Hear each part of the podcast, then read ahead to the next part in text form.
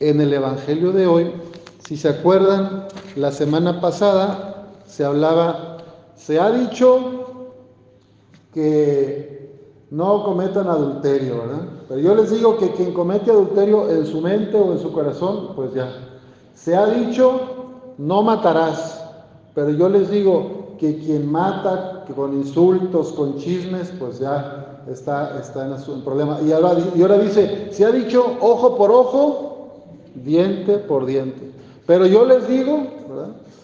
Bueno, yo aquí traje un, compañero que va a ayudar. Este, este hermoso corcel, este caballito, este, ¿qué pasa si un caballo llega a este y le, y le, quiere morder el pescuezo? ¿Qué va a hacer este? De volada se voltea y lo quiere, y lo quiere morder, igual que un perrito.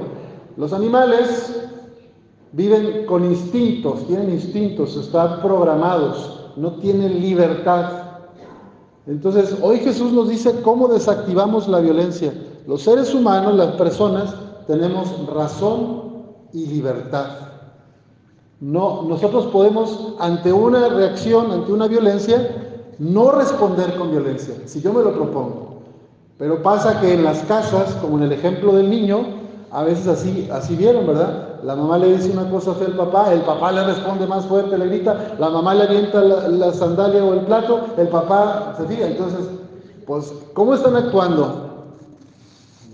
Pues como por instinto, reaccionando como si fueran eh, pobres animalitos, pero, pero es importante ver que nosotros, Dios nos dio libertad y racionalidad para no vivir por instintos, por impulsos, reaccionando. Y eso es como podemos desactivar la violencia. Los perros y los caballos no tienen tiempo de pensar, no reflexionan, solo buscan sobrevivir y tiran la mordida.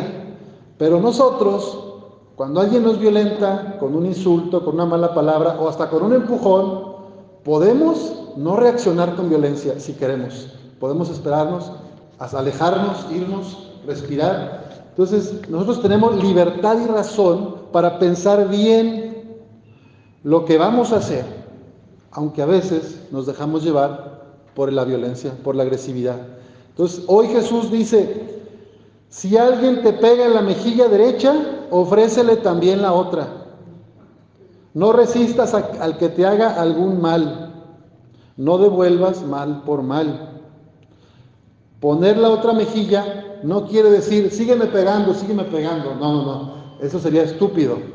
En este caso, poner la otra mejilla significa, yo me retiro, yo me voy y yo no voy a entrar en ese juego de violencia. Porque la violencia genera más violencia. Un caballo muerde a otro hasta que luego se patean, luego hasta que uno de los dos acaba muerto. Y en las parejas así ha pasado, alguna acaba muerta, casi siempre las mujeres. Entonces, no se trata pues de violencia. Les han dicho que ojo por ojo, diente por diente, pero yo les digo, tómense un tiempo fuera, salgan de ese momento de violencia, vayan a respirar, caminen, luego regresen y ya le dirán a la pareja o al hijo o a quien sea, al patrón, al jefe, lo que le quieran decir, sin insultos, sin gritos, sin mordidas.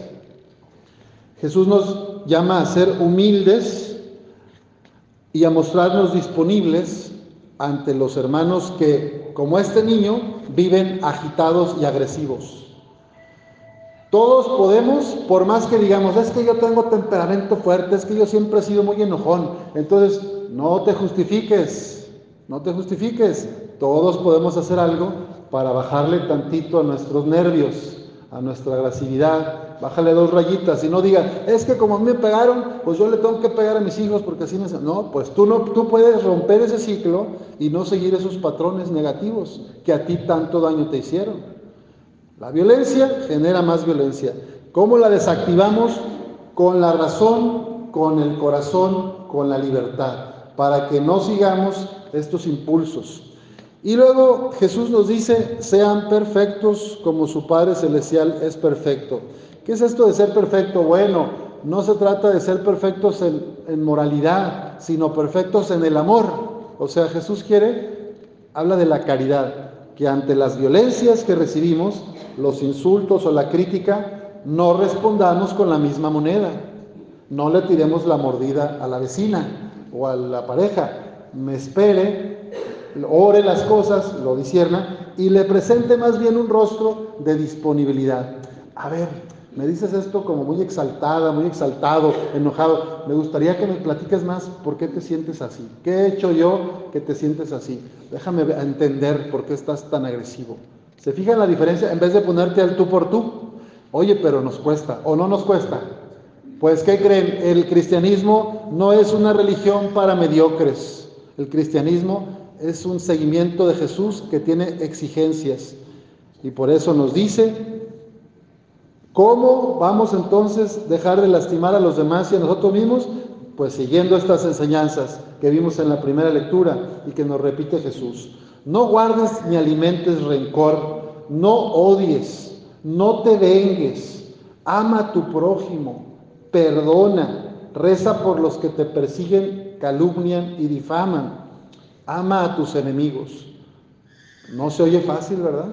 Pero con la gracia de Dios, con el poder de Cristo, lo vamos a hacer. Él se la pasó la vida, su vida entera, dando a los demás. Dios nos llama a devolver bien por mal. El padre Pro, que está aquí en la capilla muy cerca, cuando ya lo iban a fusilar, él, uno de los soldados se acercó, uno, dos, tres, dijo, padre, discúlpenos, pues estamos siguiendo órdenes, disculpe, pero perdónenos, ¿no? Ellos sabían que no estaban haciendo lo correcto. Y el Padre Pro les dijo, no solo los perdono, sino que les doy las gracias. A imagen de Jesús también cuando fue entregado. Entonces, pues tú y yo también estamos llamados a ser como Jesús, perfectos en el amor, en el perdón, en la caridad, en la humildad y la sencillez. Pidamos esta gracia de ser pacientes y misericordiosos como Jesús y de gastar la vida por los demás, terminando con los círculos de violencia, desactivando la violencia, empezando por nuestra propia familia. Que así sea.